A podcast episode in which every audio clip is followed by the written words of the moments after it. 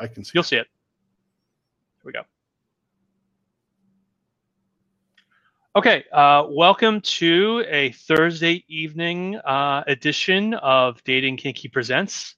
It's the first Thursday of the month, also the first Thursday of the year. So that means uh, we are back with uh, Vir Cotto for uh, Keeping Secrets, all about uh, maintaining your kink identity and privacy and the like. And he has another uh, fabulous uh, topic to dive into. So, uh, Vir, take it away. All right. Thanks, Ryan. So, welcome to Keeping Secrets. I am Vir Cotto. Uh, Keeping Secrets is a web series produced by Dating Kinky about the intersection of kink and privacy. In this series, we'll be talking about the hidden dangers, hidden allies, and practical steps that you can take to protect yourself and your community. We'll give the information and tools to make informed decisions that are right for you. These webinars are recorded live and then released as a podcast. So if you're interested in participating and you're comfortable sharing, you can join us for questions, like all the wonderful people that are with us right now we're doing. I am your host, Vir Cotto. I'm a geek, a kinkster, and a privacy advocate. You can check out my website at vircotto.com. You can email me directly at vir at vircotto.com. Or if you're on FetLife, I am uh, Cotto, all one word. And uh, I just want to say the opinions expressed in the series are my own. Your mileage may vary. Consult your doctor if, after taking my advice, you have an erection that lasts more than four hours. So, with that, the first question is, or should always be, why? Why are we worried? And if you've caught my earlier webinars or my kink identity series, you know that we've covered a lot of ground on this topic of why and about ways that the information about you leaks and the ways that that could potentially harm you. Most people do have a vague notion that they should be using a VPN to, quote, improve their security, but they're not really sure what that means or what a VPN does. Uh, in in this uh, webinar, we're not going to go into a lot of depth about why you personally might want to use a VPN. Um, but I will say that VPNs, uh, sorry, that ISPs, especially mobile providers, are known to be monitoring the activities of their users, selling that information to advertisers and also law enforcement. So even if you're not doing anything illegal, but you know, you don't like the idea of someone monitoring you, you know, and everything you do online because you think it's creepy, then you should be thinking about the, the issues that we're going to discuss uh, tonight. And this is a pretty big issue, uh, especially at work or places that have restrictions on what you can do or see online. Um, and again, I'm I'm not going to tell you to surf kink site uh, kink sites at work, of course, unless you're Ryan, uh, in which case that is your work. Um, but many workplaces have filters that restrict what you can do and see, um, which means that not only are they spying on you, but they're also restricting you.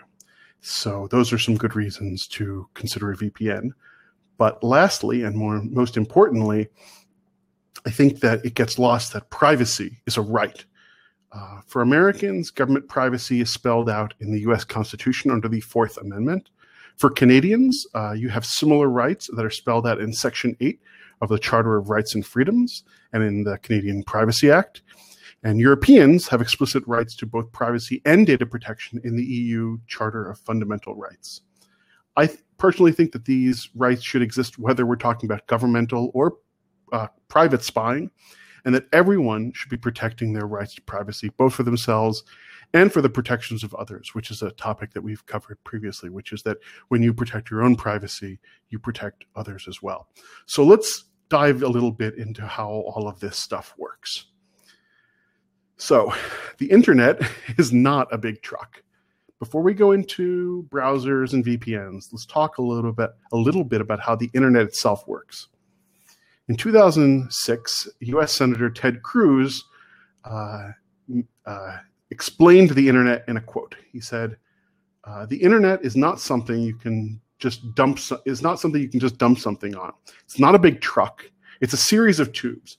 And if you don't understand those tubes can be filled. And if they're filled, when you put a message in, it gets in line and it's going to be delayed by anyone that puts into that tube enormous amounts of material. Enormous amounts of material. Well, sorry, Mr. Cruz, but the internet isn't a series of tubes either. It's more like a post office. I'm going to give a somewhat simplified explanation of how the internet works. For anyone who already knows this stuff, I am purposefully simplifying quite a bit here. So, when you send a letter, it goes from your home to your local post office, which then forwards it to a regional office, sends it along uh, a route either by truck or by mail uh, by plane to a, to another regional office, then to a local distributor, and then eventually to its final destination. Internet traffic works just the same way. A unit of internet traffic is called a packet, and a packet works just like a letter. It's sent from your computer to your router to your ISP, and then it goes along a series of high speed internet routes until it reaches the destination's ISP and finally to the computer on the other end. And does all of that within just a few thousandths of a second. So when you send a letter, how does the post office know what the how it's going to route your letter? How does it know to get it from here to there? Well, it uses postal codes. Uh, something that you may not know about postal codes, especially if you live in the United States, is that they don't refer to geographic location. They're actually routing codes for letters and packages.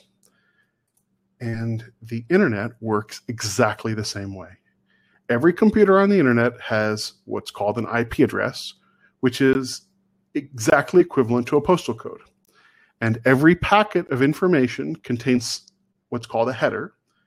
And the header is just like an envelope in that it has all the information about where the packet came from and where the packet's going.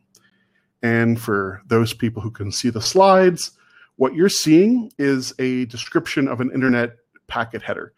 And do not worry, I'm not going to go into this diagram in any more detail than I already have. And I want to talk about a little bit about encryption because that's an important topic. Uh, if you may have heard that term encryption, but maybe aren't 100% sure what it means.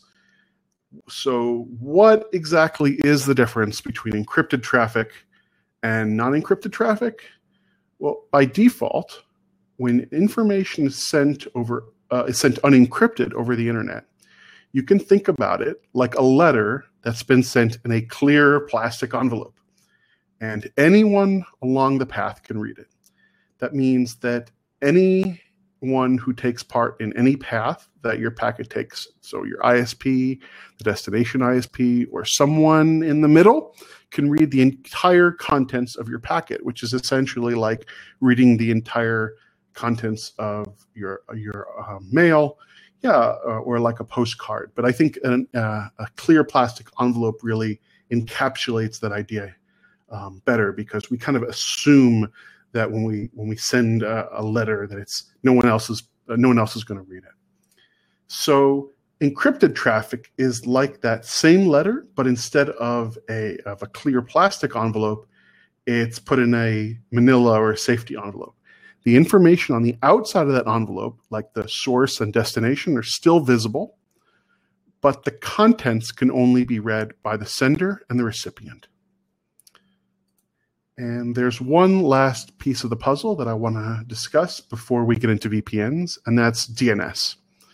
So earlier we said that every computer has an IP address, but typing those IP addresses into the computer every time we wanted to look up something would be really annoying. So DNS is a system that lets us name, lets us use names like DuckDuckGo.com or DatingKinky.com, and it maps those names to IP addresses. So when you, ta- you type in a name into an internet application, your computer asks a DNS server for the IP of that service. And when you ask for that service, the DNS server that you've requested knows that you're looking it up. It's kind of like if you call the operator, for those people who remember actually calling an operator and asking for the phone number of someone, uh, the operator has got a pretty good idea that you're going to talk to that person, even if they don't listen in on the call itself. And usually those DNS servers are run by your ISP, or if you're on a mobile network, run by the mobile network, or if you're in a coffee shop, maybe they're either run by the coffee shop or run by the coffee shop's ISP.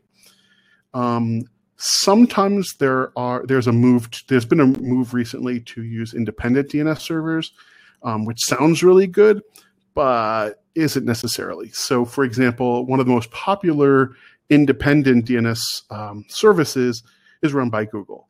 And here we are trying to improve our uh, privacy, and Google is an anathema to that. So we don't necessarily want Google to know who we're looking up any more than we do our ISP. So finally, we can get to what exactly a VPN does. And a VPN is sort of like a private post office. What they do is that they take your internet traffic, the, the internet packets that you send to them, and then they put their own envelope around it. They make it seem like your internet traffic is coming from them and not your original IP address. And when a packet comes in for you, they wrap it back up and they send it across the internet for you. Uh, you can imagine them kind of like a shipping company, right? So they send things uh, on your behalf, and then when they receive things, they send it back to you. And that's why VPN internet traffic is slower because it takes time for the packets to get to that VPN. And then the VPN has to repack them and then send them back to you. And then they have to get the replies back and send them back and so on and so on. So that's why if uh, you know you're using a VPN application, especially you know real-time applications like voice and video, it doesn't tend to work so great because of that extra time, that extra, uh, what we call extra hops or extra routing that has to take place. So that's great, but it's important to know that a VPN will repackage your internet traffic, but they won't change what's inside the envelope, which means that VPNs alone aren't enough to protect your privacy online. And we'll explore why that is. Um, but first, I want to talk about why you probably should be looking at a VPN and what what are they good for? Um, they're good for quite a lot.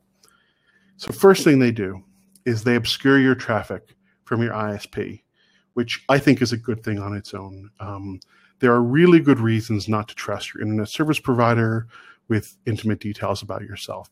In the United States and I believe in Canada and parts of Europe, um, information about uh, customers and things they look up are actually being sold to advertisers and also being sold to to the government. So um, it's a good way of bypassing some of that. Um, it also helps obscure which connection to a website is from you.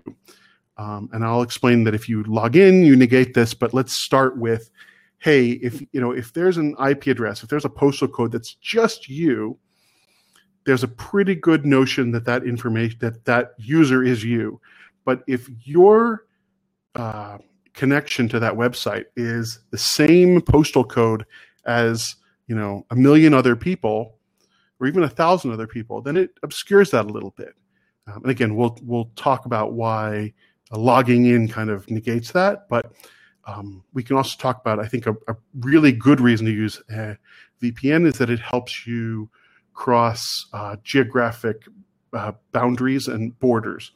So, for example, if you want to watch a video streaming service that's only in another country, or maybe if you're in a country where some content is locked, blocked, um, and you want to still look at it, you can use a VPN to bypass that content based firewall. And uh, a VPN is great for that. So, I see VPNs as really good things, but they're not a silver bullet on their own. And we're going to talk about some of the ways that they're not so good and some things that you can do to use in conjunction with a VPN uh, to improve your, your privacy and security. So, what are VPNs not good for? Well, a VPN will not give you privacy or anonymity on its own.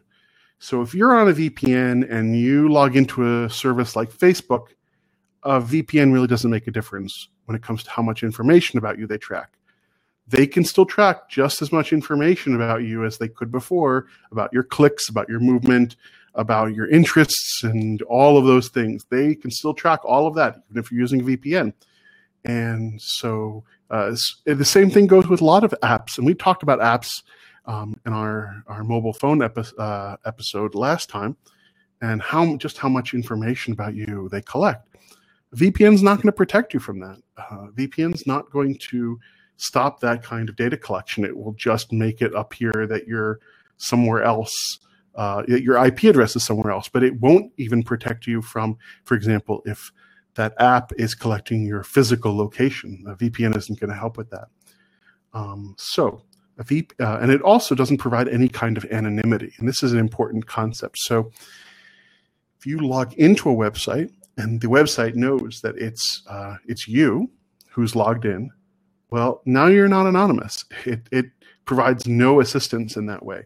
And as we've talked about before, and I'm sure we'll talk about again, there are lots of um, technologies on the internet and the web and on the internet generally that are uh, essentially surveillance capitalism, which is just another way of saying spying on you for money. And these are businesses that make their living from gathering information about you and sharing it with advertisers and law enforcement and others. And a VPN alone isn't going to protect you from from those kind of intrusions. It's a useful tool, but it's not going to do it on its own. So now let's talk about browsers. When, when you go to a website using a web browser, it's the web browser and the web server that knows what kind of computer you have, what websites you've logged into uh, because of spying and tracking, and where you've been that kind of information isn't changed at all when you use a VPN. And again, I'm gonna gonna hammer this point home. If you log into Facebook and then turn on your VPN, or turn on your VPN and then log into Facebook, you're still logged into Facebook. If you log into Google, you're still logged into Google. Um, all of those trackers and everything else are still in effect, even if you use a VPN. So um, how is it that we when we I, I, use this word tracking, right? So what what, do I mean by tracking? Um, we've talked a little little bit in the past about what apps do to track you, uh, and that'll be I think if we revisit that topic, that'll have to be a, its own webinar. And I'm going to just talk in the most broad terms right now about what kind of tracking people can do just from the web browser. Um, they can use cookies. Um, and cookies are just a way of identifying whether you've logged into a website or been to a website. They can use super cookies, which are um, essentially re- non-removable cookies, usually that are put that are put there by your ISP, um, often by mobile providers um, or by the web uh, the web browser itself if it's a commercial one. Uh, they can use something called browser fingerprinting, and I've I've got a little diagram here for those that can see it.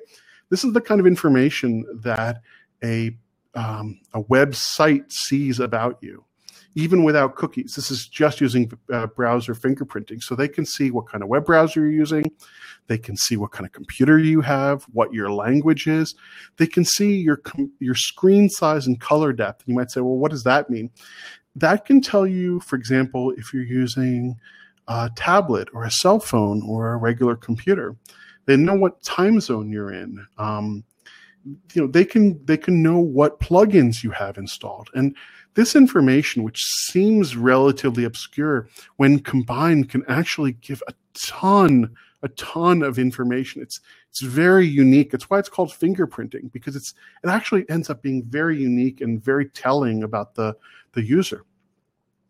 So they can use this technology. Um, they can use uh, they can do something called uh, DNS um, DNS redirection, um, where well, so they can they a they can look up your DNS and they can know what websites you're going to, um, and they can also use use DNS to modify your traffic and to um, change where you go to, um, and it's it's a way of, of tracking you, and then. Uh, a lot of websites and web servers use uh, telemetry data um, and telemetry is just a fancy word for uh, monitoring the websites that you visit and the things that you do online. So uh, let's talk about some uh, browser based VPNs, which uh, are kind of tangential, but I think related here. So, so we've talked about. Well, I want to kind of go back actually before we do that. So, these technologies, the you know these cookies and super cookies and all this stuff, that's not going to be affected by a VPN. A VPN isn't going to stop you. Isn't going to stop that. A um, oh sorry, uh, a um, eh, you know you're going to have to put something else in place, and we'll talk about some things that you can do um, a little bit later uh, in the in the webinar. So I want to talk a little bit, just one slide here, uh, on browser-based VPNs, um, which are often kind of a little add-on that VPN companies will sell you. Um, so they say, hey, you don't have to do anything complicated, install this super complicated software. Just use this browser plugin. Um, browser-based VPN plugins are super convenient and they do tend to work for geographic restrictions, although not always. They're not as secure as real VPNs. Um, and uh, let's see. Well, yeah, they're they're actually called proxies, right? The challenge in talking about proxies is that every proxy works a little bit differently. Some will work better than others. Some will redirect your DNS. Some won't. Um, they are really easy to use, and if all you care about is watching a video stream, if you're in, from another country, they're really great. I would consider uh, browser-based VPNs uh, proxies to be something you'd want to put in your VPN toolbox, but I'm going to say they're not as good. They're not as complete as a full VPN. Um, something that I do want to talk about, and I'm going to talk about a little bit more later too, is Tor. So Tor is like a VPN that's been turned up to 11 when a packet, when an internet packet uh, that we, we talked about earlier, like an envelope, goes through Tor, it is bounced from Tor computer to Tor computer. They're called nodes in Tor. So they're bounced from node to node. And the way this works is that the uh, you send a you send a, a, packet, you send a message. Uh, it gets sent to a Tor server, but that Tor server, that Tor node, doesn't know the destination. It knows where it came from, but it doesn't actually know the destination. It sends it to some other Tor node. Well, that Tor node knows that it needs to send it one more time, but it doesn't know the original computer. It only knows the computer that it came from. It only knows that previous node, and that previous node kn- knew who you were, but it doesn't know where it's going. Finally, it sends it to the last node, and that last node knows where on the internet it needs to get the information, but it doesn't have any idea about where it came from. So it gathers the information and then it sends it back to the second node. And the second node sends it back to the first node, and the first node sends it back to you. So it's very secure and very an- uh, anonymous, but there's a caveat if you're trying to get that full privacy, you you need to use a web browser that doesn't accept trackers or any of that stuff and doesn't do and doesn't isn't susceptible to browser fingerprinting or any of that that junk. So, um, but it just so happens that Tor bundles all that stuff together in something it calls the Tor Onion browser, which is a web browser. It's a modified Firefox web browser that does all this stuff that makes Tor work and makes it really easy and anonymous.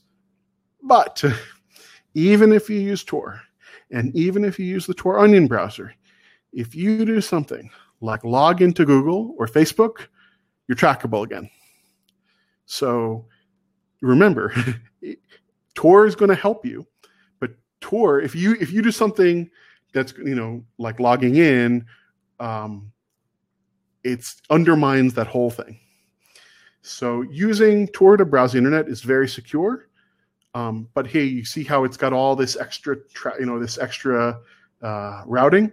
That's going to make it much slower, and it is much slower. And there are some websites out there that actually block Tor completely.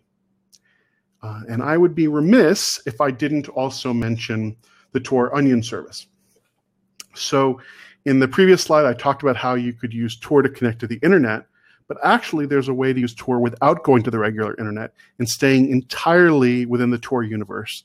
And that's with something called Tor Onion services, services that run entirely on Tor, and they bypass many of the problems of Tor, in, including some of the speed issues and some of the more esoteric privacy issues that um, I'm sure some of our more uh, geeky uh, participants are going to be thinking about. And they provide all of those, they provide all the benefits and none or very, very few of the downsides. Uh, Tor Onion services use something that looks like DNS, but are use long and complicated dot .onion names. They're very cool, very powerful, and if you're a techie looking to make a private site, I highly suggest that you put up a dot .onion site. That is the best way to protect um, your users. So, practical steps. What are some practical steps that you, a regular person, can take to protect your privacy? This is the part that everybody really wants. All that other stuff is just my uh, my bloviation before we get to the hey, what do I actually have to do? So, first thing you can do is just be careful. I cannot emphasize enough how important just being careful online is. Um, for example, we just talked about Tor, but if you log into Facebook, you've undone that hard work. In a previous webinar, we talked about compartmentalization, and that's really crucial here. Um, don't use things that spy on you, or if you do, compartmentalize those things that spy on you so that they can't spy on everything. If you're not using a web based application, but are using apps on your phone or desktop applications, you know you need to check though that app's permission on your phone or your firewall settings on your computer. And maybe we should just do a full seminar just on settings like privacy settings and private firewalls and all that kind of jazz. But um, the first step is going to be just being careful. The next step is uh, using firefox or ungoogled chromium if you need chrome. I'm going to make this easy about browsers I'm just going to say use Firefox. It's really that simple in my mind. Um, unlike other web browsers, Firefox isn't connected with a company like Google. It uh, it doesn't uh, have those same uh, financial dependencies, and it has a lot of anti-tracking technology already baked into it.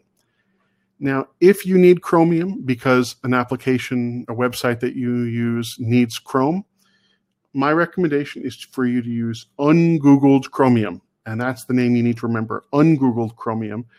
And that's not to be confused with regular Chromium. And regular Chromium is uh, is an, sort of an unbranded Chrome, the Chrome web browser by uh, Google.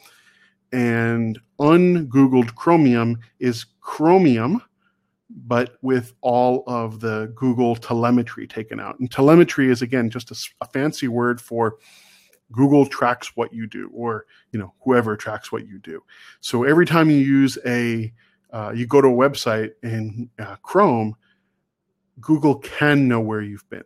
Now, whether they actually check, I, I don't know, but that is part of the quote unquote telemetry. The next best line in defense is to install some privacy plugins, uh, such as, and I've mentioned these before, but I'm going to keep mentioning them Privacy Badger. That's one of my favorites. It's by the Electronic Frontier Foundation. Another one is HTTPS Everywhere. Uh, that's also by the Electronic Frontier Foundation. And uBlock Origin. Now, uBlock Origin is an ad blocker, but the funny thing is that here we are, and so much surveillance tech, so much surveillance capitalism is built into the advertising system. You know, I personally don't have an issue with someone serving me visual ads, like, you know, ads in a newspaper, ads in a magazine. The issue is that these ads spy on you. And so if you want your privacy, install an ad blocker like uBlock Origin. And we've talked about compartmentalization in the past, and I'll reiterate that if you're um, concerned about this stuff, you should be using multi account containers. It's a plugin, it lets you compartmentalize your browsing.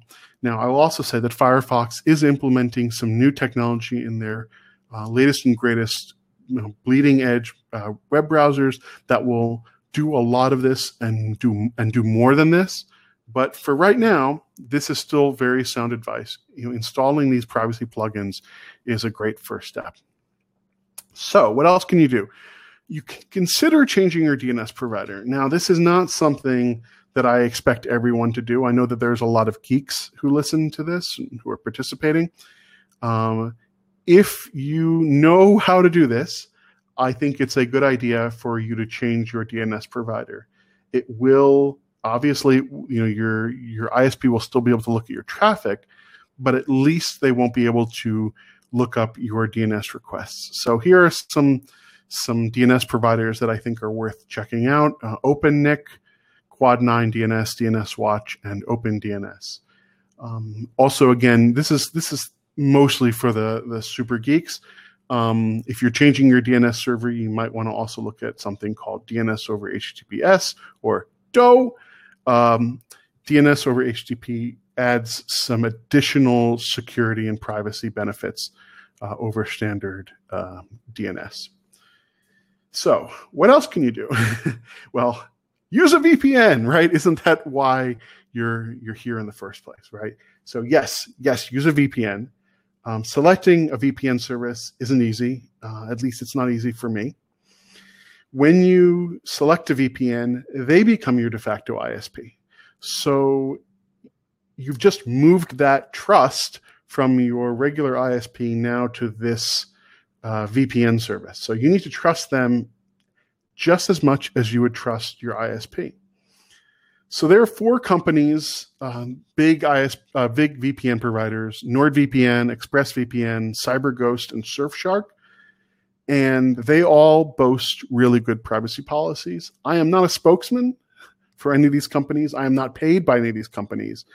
They are my selection based entirely on what I've read about them and their online reputations.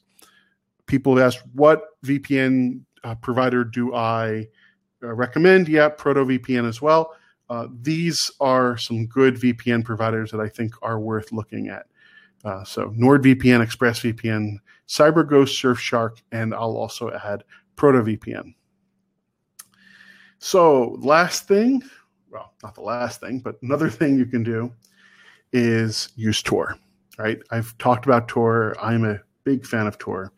It is much slower than the other internet experiences you're going to have, including a VPN. Um, but it is so much safer in terms of privacy. And if you can, when you're using Tor, use .onion services instead of the regular internet. And in fact, DuckDuckGo, a popular privacy conscious or uh, yeah, privacy conscious um, search engine, has a .onion uh, site, so you can search uh, DuckDuckGo without having to go to their regular website. So please go download the Tor browser. Um, and then you can start surfing. Or if you want to run other things, you can just use the Tor client and you can run other things over Tor, and you can start using that today. So let's talk about how, let's finish this up by talking about how you can step it up, step up your privacy game. And if you're already doing one of these things, then that's great. It's an opportunity to bump it up to the next level. And if you're just starting out, then this is a great roadmap on where you can you can take yourself, where you can go. So start by being careful. Think about where you log in and how you log in. Think about the websites that you're using, the apps that you're using. Just think about that. Be a little more conscious of it. Okay. Next, get a more secure browser. Right? Um, if you're not already using Firefox, I'm just going to say use Firefox. You know, that's it's just that easy. Um, I'm, I mean, we'll do we'll do an episode, I guess, on on web browsers, but um, I can already tell you that it's it's going to end with me saying Firefox. So, uh, is it possible to add? Well, we'll talk about the questions later. Um, so uh, next, use privacy plugins. Um, I've talked about them. You know, use them. So I'll go back to to mention what they are. Uh, they were Privacy Badger, um, HTTPS Everywhere, uBlock Origin, and multi account containers. Consider a VPN. Uh, I think that if you have come to this webinar or you're listening to this webinar, you've already considered using a VPN. So if you're not already using a VPN, go ahead, sign up for a VPN, right? That's you know, NordVPN, ExpressVPN, Proto, uh, Proton VPN, Surfshark, right? One of those or another one. Those are just some ones that you should be checking out, right? Those are just some easy. Check out these. I think they're I think they're worth looking at. If you're a little bit technical, consider changing your DNS server. um, I don't expect most people to do that, but it's certainly something you can do. Use Tor. I cannot emphasize using Tor enough. Use Tor. And with that, let's we're going to have a break. I think I'm actually going to be doing the uh, the word from our sponsor today, uh, but we will do questions after that. Is uh, Ryan? Am I doing the word from our sponsor today, or are you doing it?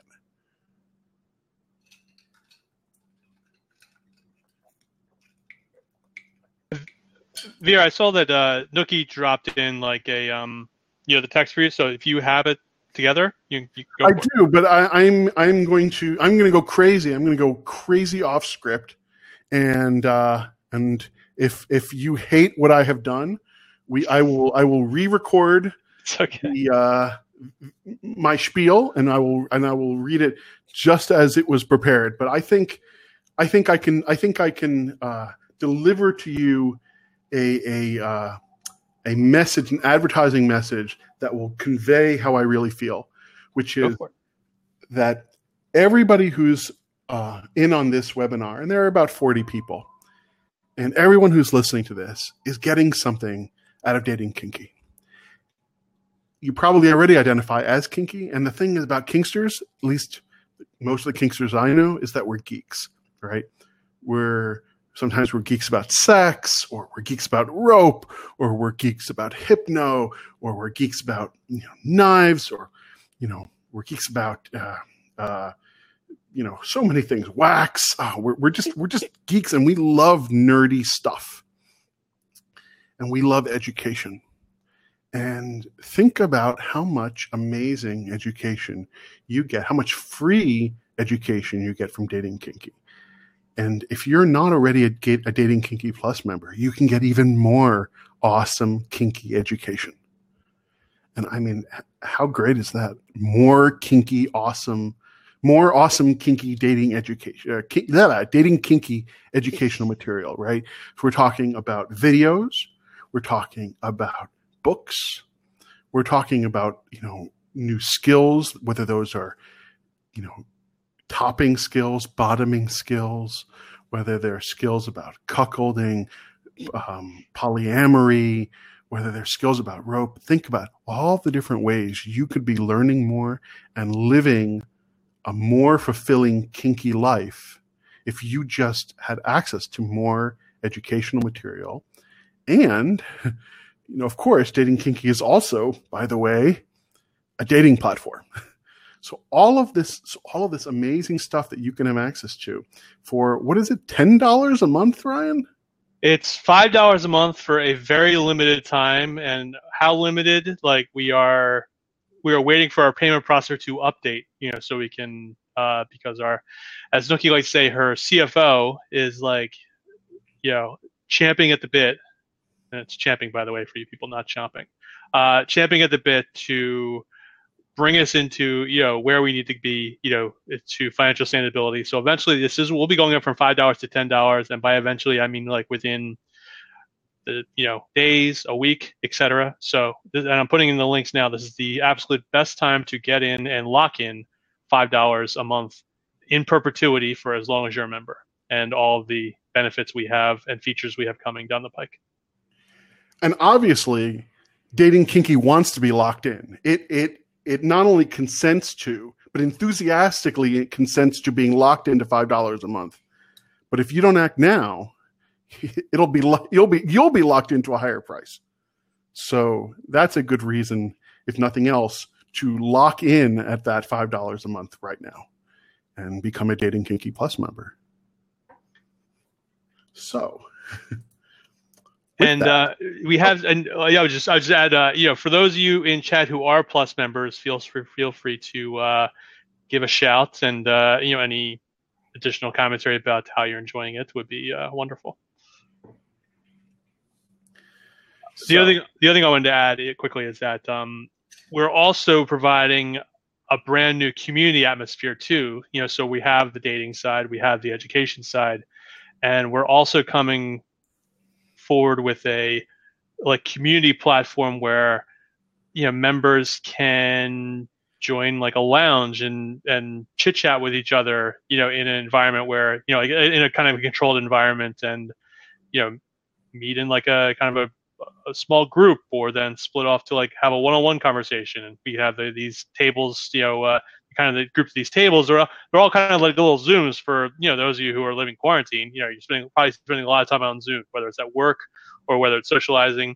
And so our platform kind of you know has a bunch of different uh, environments where maybe we can start uh, grouping them by niche interest or by locality or more of like a random group or you know so and so is leading a discussion that sort of thing so and i'm actually i have one of my uh, teammates posting in we're going to be opening uh, eventually it's going to be a 24 7 365 platform we're going to be uh, opening it up at ran uh, at various times in the interim while we're still kind of testing it out and we're going to have an event next Friday. And by the time we, we wrap up this conversation, I will have the link to that event for the FetLife users, and I will put that in chat. Uh, but we can go to uh, Q and A in the meantime. Yeah, uh, while, while, I come up with that. I've tried the, you know, I was beta testing uh, with Dating Kinky this this new. Um, I don't even know what to call it, right? But this new way of interacting online. I think it looks really exciting, and um, I think we'll have more privacy things and more just general things. I think it'll be a really nice way for presenters to connect with community, for community to self organize. Mm-hmm. It's, it's, really exciting. Yeah, I, I kind of liken it to, um, you know, people have been to conventions, you know, whether it's a, a work convention or maybe some kind of non vanilla type of convention. You know, most people in here have been to at least one type A or type B probably at some point. And this kind of takes a convention space and brings it to virtual, where there's like you arrive, there's a lobby, and then there's like an auditorium space. That's kind of like where we are now. Is more of like an auditorium space where there's a presentation going on, and then there's an audience, and then we have a lounge area, which is what I was referring to earlier, where you know the actual participants can all mingle with each other directly, and then there's a uh, what I call like a merchant or vendor space where you know people who are have uh, you know wares or books or talks can uh, you know kind of billboard themselves and advertise and also maybe announce like hey uh, this is so and so check me out at my link here but i'll also be back in three weeks for a chat on x. So yeah it, it kind of recreates that that convention space uh, online. Anyway we can that's uh, we can table all that for now. Like i said i'll have the link to our next one of those events coming up in minutes but in the meantime we'll go to q&a and i have them most of the written down. I'll catch that any that happened in the last five minutes. I will catch. But uh, first question is from JNL, and he says, um, "Okay, this one might have been addressed, but just uh, let me know if it was. Uh, are browsers built-in v- v- VPNs any good? Opera comes with one. I think Firefox might too." Uh, so I don't know as much about operas. Firefox is uh, it's so they're not built in. They're they're kind of sponsored. Um, so Veep, ah, I forget who Firefox is, uh, who they who they've partnered with. Sorry, so there's so Firefox is is run by a nonprofit entity, and what they did was they partnered with a VPN company uh, that they trust to uh, essentially they'll sell VPN services, and um, then the Firefox organization gets a cut of it. Here's what I will say if you find a free VPN app online, do not use it. just, just if you find a free VPN app or a super, super, super cheap one, like $5 lifetime VPN, those are scams. I'm just going to tell you they're scams.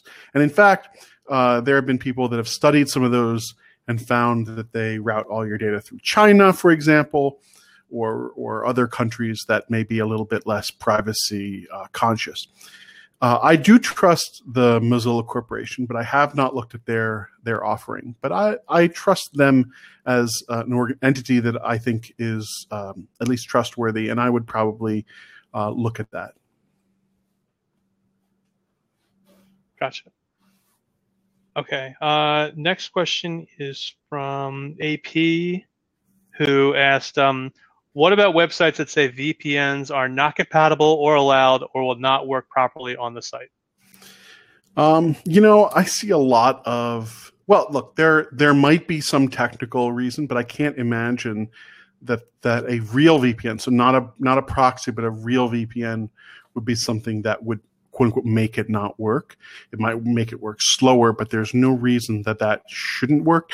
Um, I see a lot of websites that say, "Hey, if you've got an ad blocker, then this website won't work." properly. Well, that's just a nice way of, or maybe not such, not so nice. It's a, it's a way of saying, please don't use an ad blocker on this site.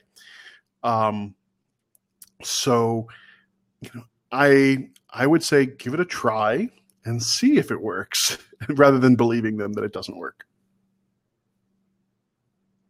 And uh, and me me actually responded to that in chat and said most sites do work with proper VPNs. Uh, parenthetical reliable companies. The very few that don't, you have the choice whether to turn off VPN or browse those sites or choose not to. So I kind of dovetailing with what you're saying.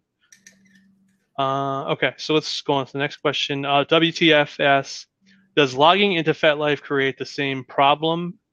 Uh, and I think we're uh, I added like that's what you described, where logging in trips all the wires you're referring to. Yeah. So so my experience, look, we can't anything I say, of course, is liable to be out of date, especially you know, well, even when I'm saying it, but especially if somebody's listening a year or five years in the future, they're going to say, "But Vir, you said this in January of 2021."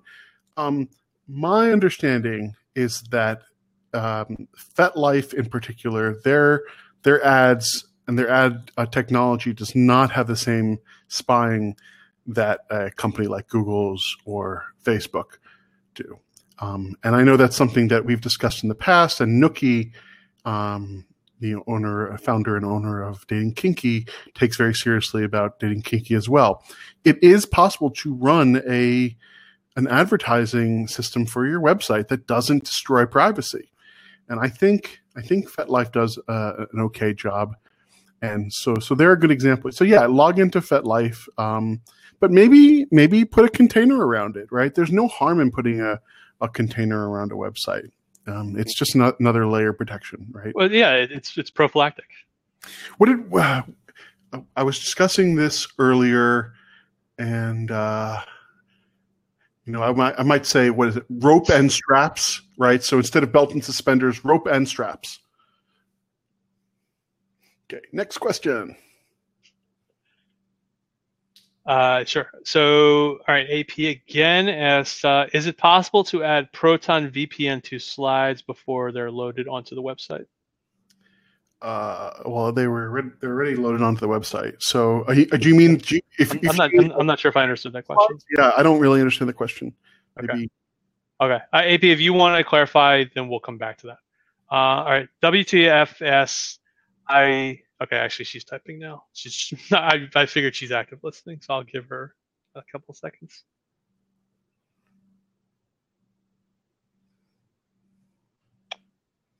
That this recording is loaded onto it. Oh no, because the recording is just literally the webinar as you're seeing it. But anyone who's seeing it is probably hearing it, and then they're going to hear me talking about Proton. Okay. Uh, WTFS, uh, I saw something about comp- compartmentalizing one browser for logins, one for browsing. Would you recommend instead one for kink and one for vanilla? I think that's generally a like if you can if you can do that, that's a really great idea. Um, I know someone who does that, and they're awesome. Uh, I am a little lazy, and instead I use um, Firefox's multi containers, multi account containers. And that's, it gives 90% of the protections. But hey, if, if you want to have one browser, just like you want to use ungoogled Chromium for one thing and Firefox for another, like, oh yeah, that's, that's like the best you can do. And I, I think where you, sometimes you see that, um, kind of that separation of church and state in particular is people who you know have the means, but they they have like two phones, you know, where it's like they have their vanilla phone and they have their kink phone. Although I, I think that is just as much for I think their own sanity of like uh, you know not notifying the wrong person or clicking the you know making a, a misclick, you know, like kind of a personal risk management versus a privacy your risk management situation. So and we and we talked a lot about that in the previous episode on phones. Mm-hmm. So if mm-hmm. you're really interested in, in a, a, kind of a more in-depth conversation about compartmentalization, that phone episode uh, really goes into that. I think in a in a nice way. Um, and if not, if you, if you think if you listen to that episode or you or you were attended that and you think no, you didn't go into enough detail then uh, drop me a line and I will think about that for a future episode. Of well, and yeah. and uh, we got good feedback, by the way, on the uh, the idea to do an episode on privacy settings and firewalls, for example. Okay, that sounds so. like that sounds fun. Actually, so that's the so that's the kind of thing. Um, I'm going to go off on a small tangent that that might be more interesting as a um, when when the new platform is up not necessarily as a whole episode, but mm-hmm. maybe as a workshop. I think that's something that we can talk about offline, and uh, it, sure. it might be a more fitting thing as opposed to just me putting up a bunch of slides of us just kind of working through it together. I think that might be fun. Sure. Yeah, and yeah, and then that that platform will allow us to some more some different mediums to play with and some different ways of interactivity and and you know to your point like it's kind of the serving like eh, not every topic is like one entire webinar serving size. So you know we will you know kind of uh, put our heads together and uh, and put it in its best uh, medium. Okay. Uh, next question. Can you discuss the typical pricing for adding these types of products and services for privacy and security? Uh, so all the all the plugins that I mentioned are free. Um, Firefox is free and free and open source. Um, also, the the plugins that I mentioned, I believe, are all open source as well. Um, so then, the only thing that would cost you something would be the VPN itself, um, and that is around ten to fifteen US dollars a month, in my experience. Okay. Um, Bernie asks, does using Apple computer, I guess, on balance, give you more protection just in and of itself? Um, so if we're talking about um, the phones, we we talked a lot about. I, I'm I'm not trying to dodge the question, right? But no, uh, in the mobile episode, in the mobile phone episode, we just did like last month. Mm-hmm. we we, uh, we covered that in a lot of depth. So I'm going to punt to myself. Um, if we're talking about Apple Computer, uh, I'm going to say no. Just just no. There's no there's no significant difference, and I know some people are going to disagree with me. I'm going to say there's no significant difference between the two. Um, I do think that there's a more uh, nuanced discussion or debate around mobile devices, and again, we we talked about that in the previous um, episode. I'll put the link in uh, to the previous episode uh, in chat in a minute because, like like I mentioned in chat, uh, Vir's entire series of episodes are freely available to on demand, whether you're a Plus member or not. That's a decision Nookie and I have made with um, his series, and then also uh, some of the like COVID quarantine related episodes we've had, and I think also on areas of like sexual health and you know, for instance, like STDs, things like that, where you make those episodes freely available because you know the, it's just the urgency is there to educate on those topics. You know, obviously we are very proud of our other episodes too, but they're they're going to be behind the plus member paywall as far as on-demand uh, viewing is concerned.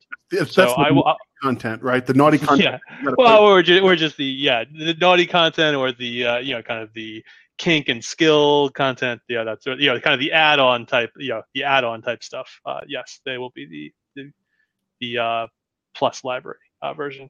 Okay, uh, so Paradox asked this, and I think we kind of already covered this. He, he asked, "How does house or they asked, how does FetLife different from Facebook?" And I asked, like, uh, and I bet maybe just in like the the privacy issue. I think he did add like a clarifying comments.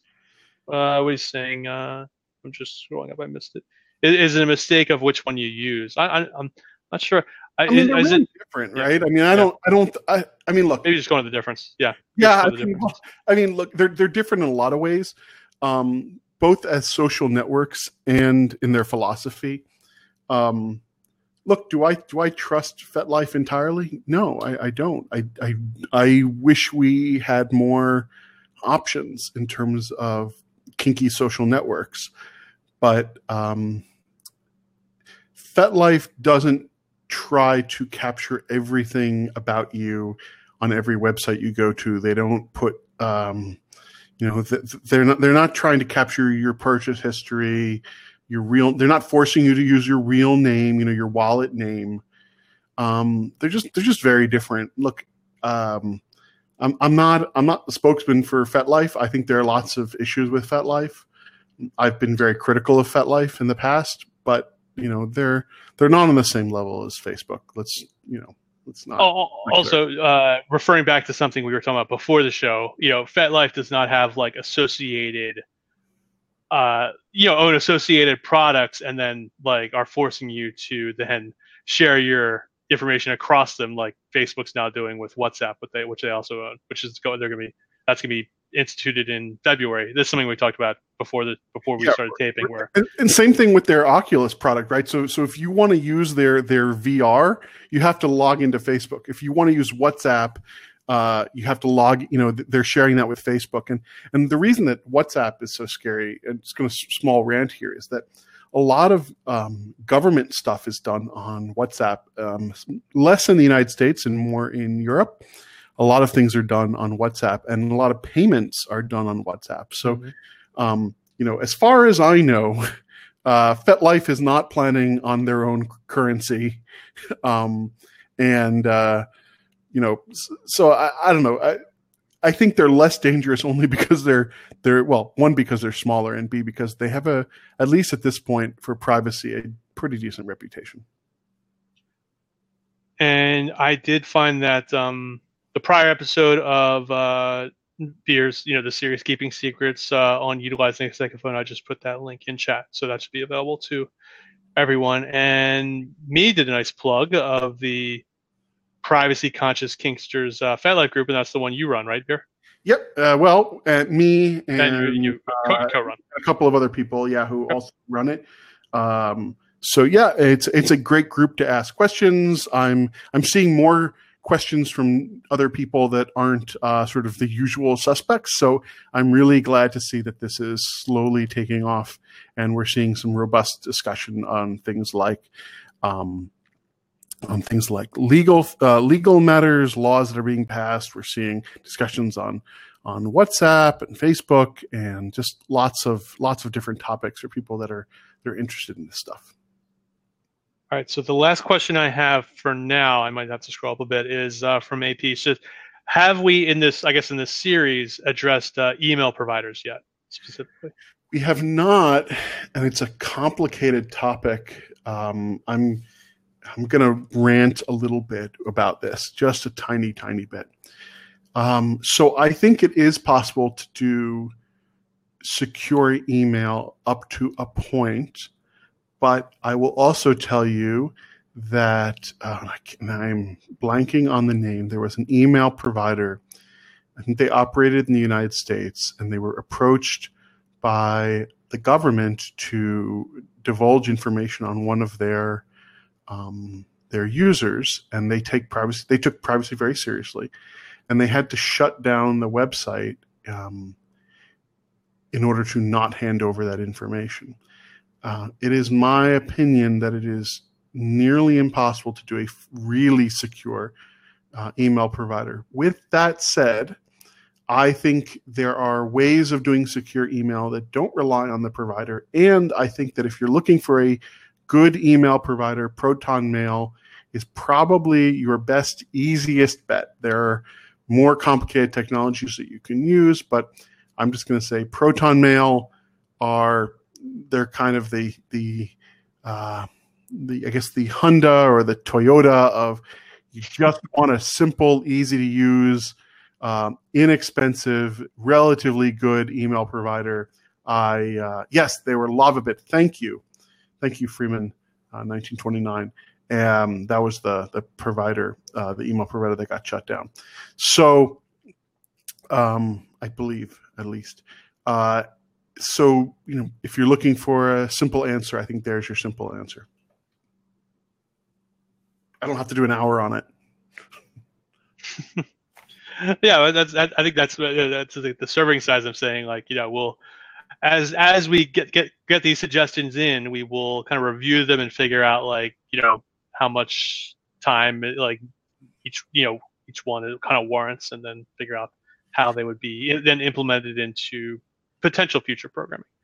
All right, uh, I think that's all of the questions I have at the moment. So what I'm going to do now is I'm going to run through uh, some of our upcoming events, and we still have time for more questions. So I'll give everyone kind of a uh, like a last round of um, you know to if they come up with anything, um, and then uh, we'll start to wind down. So uh, we have oh, so first thing I should uh, mention is the next episode of Keeping Secrets with Vir is these are always on the first Thursday, and I put and just as I say that, I put Tuesday there. So it's, it's the that's it should be Thursday, February fourth. I, I, can edit that. Uh, live uh, live radio. Uh, okay, so yeah, Thursday, February fourth, and it's going to be API. I have your question. We'll get to that in a moment. Uh, and that's going to be on securing your accounts.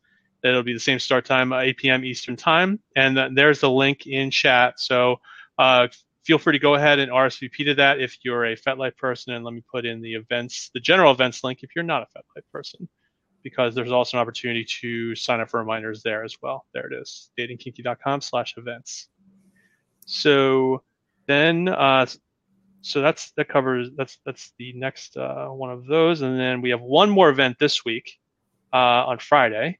We have the monthly episode of Femdom Friday, and our regular host of uh, 2020, Natalie slash D20, she is taking uh, a bit of a sabbatical for some vanilla work opportunities. So we are going to be doing the guest host routes. Uh, you know, for you old, you know, Tonight Show fans, you know, Joan Rivers, David Letterman, you know, all all the heavy hitters, you know, coming in here. That's like a 30 year old reference, so pardon me.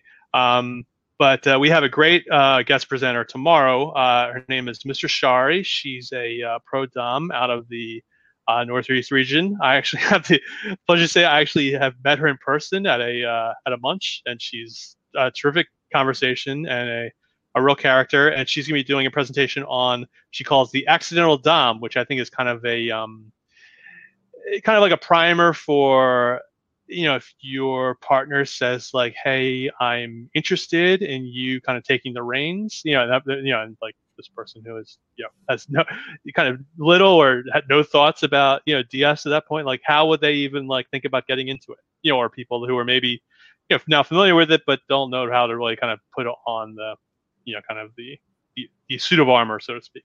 So um we will be uh, she'll be presenting that tomorrow and she's actually doing uh, whole bunch of presentation stuff with in the future uh, as we get into 2021. So it'd be a perfect kind of introduction of her to our audience and vice versa.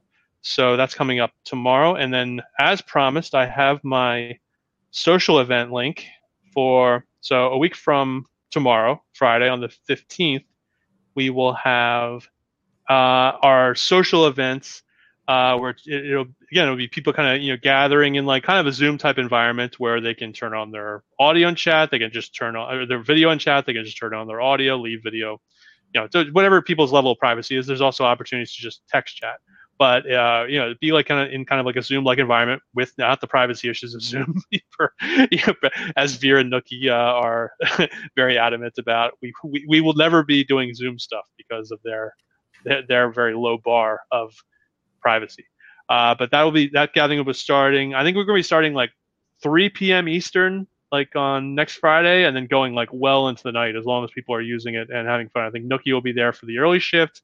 I'll be there not too long after her, but I'll, I'll be you know kind of riding the the late shift, and then we'll just go um, deep in the night. I tried before, and if it didn't work, what what ha- happens again? You're talking, if you're talking about the platform, uh, send me an email here, and we can talk about that offline. Um, yeah, I'll, try to help you uh, troubleshoot. Um, also, I'll, I'll put a link to our FetLife group. So if you're on Fet, you can also message us there with any troubleshooting.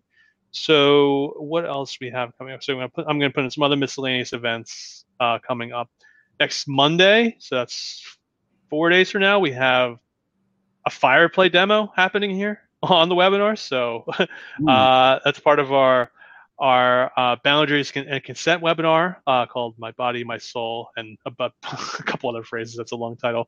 Um, but uh, I think it's you know it's going to be kind of like the boundary consent of like uh, negotiating a scene and then actually executing a scene, and then the host Hardy I think is going to be the bottom for the scene, and then his guest I think goes by Miss Michelle is going to be the top administering a fire play scene. So uh, if you uh, you know it'd be fun certainly in the time quarantine it'd be kind of great to see some people having some fun activities going on. So feel free to check that out. Uh, that's next Monday. And I put in uh, Nookie's going to be doing some presenting this year by popular demand. She's been had a lot of requests to do more presenting this year, so she's going to be doing about one per month. And the first one she'll be doing on January 28th, so two three weeks from tonight, will be on the subject of dirty talk. So uh, you know, Ooh. bring your bring your uh, vocabulary and your uh, I guess your open mind and, and you know and yeah and your lasciviousness lasciviousness Can I pronounce that right the third time? And then uh, so we'll be covering that at the end of January. And then the, the, other one, this is the one I really want everybody to check out. Um, and let me put the the non FetLife link in there too. We're going to be having a oh it is in there. We're having our first big blow weekend blowout of the year on um, uh, all on subjects of you know love, dating, relationships. And this was also by popular demand where we for our blowouts last year where we just kind of take over the whole weekend with like lots of classes and things like that they were very kind of like subject matter oriented as far as like kind of learning topics like uh, or you know skill topics. I think we did one on uh, all about types of non-monogamy and we did one on consent and boundaries and negotiation. But they, they were kind of there was a demand for people like can we do something on like the kind of dating connecting side so that this weekend is going to be all geared towards uh, those topics. We're going to have classes and we're going to have like mixers and speed dating and things like that too.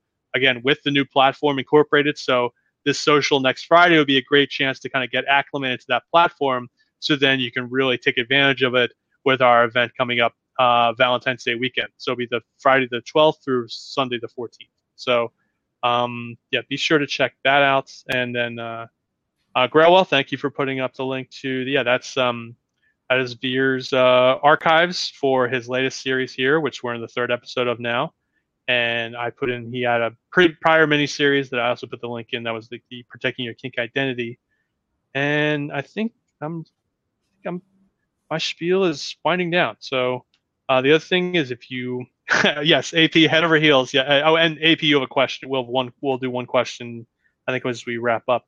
AP, who I always tease her about this because she declared it one night. She is a um, she calls herself a among her other hats a foot goddess, and so we're doing we have a monthly foot fetish webinar called Head Over Heels, and I'm looking for the link. And she's going to be part of a discussion on the topic of sploshing.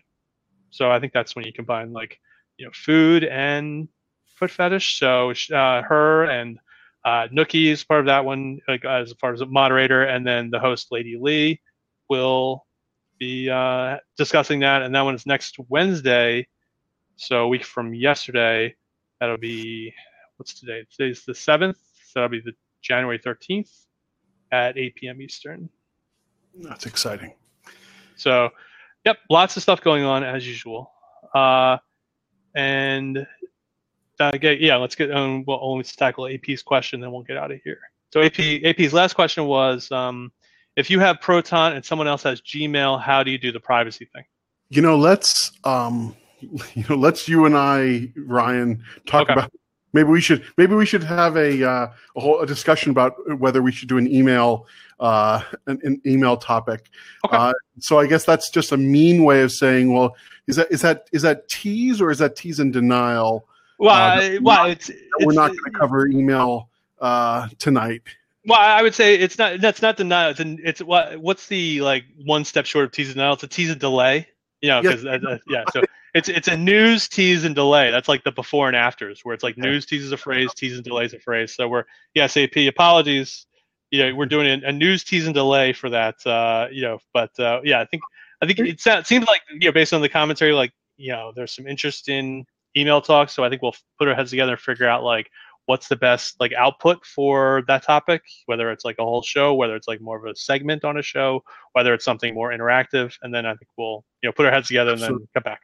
I think I, I was going to say it's a tricky, it's a really tricky topic because um, the technologies that have existed to do email securely I'm, and, and privacy in email. Um, and for, for the geeks listening, I'm I'm talking about PGP, right?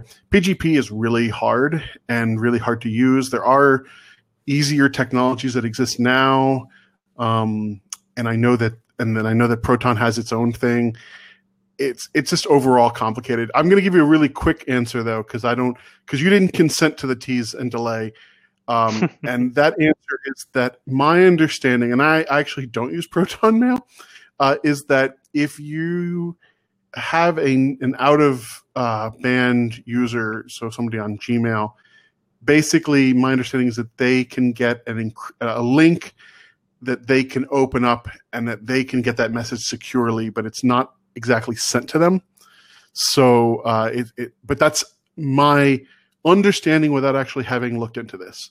So, uh, take that with a huge uh, grain of salt. And I Oh, will look I- into it. It's, yeah.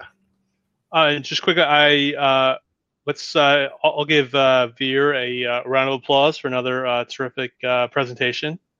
Thank everyone for coming. I really, Yes. Uh, it, it it really encourages me when um, I see so many uh, interested people and so much interaction, and I see that people are interacting during uh, the the presentation. And I'm sorry I don't I don't read it, but if I did, I would get really distracted. So I want to thank everyone for coming uh, out tonight and for participating. You all uh, make this worthwhile. So thank you all. Okay, so great- I'm going to I'm going to hit stop on the recording, and then we'll be in the post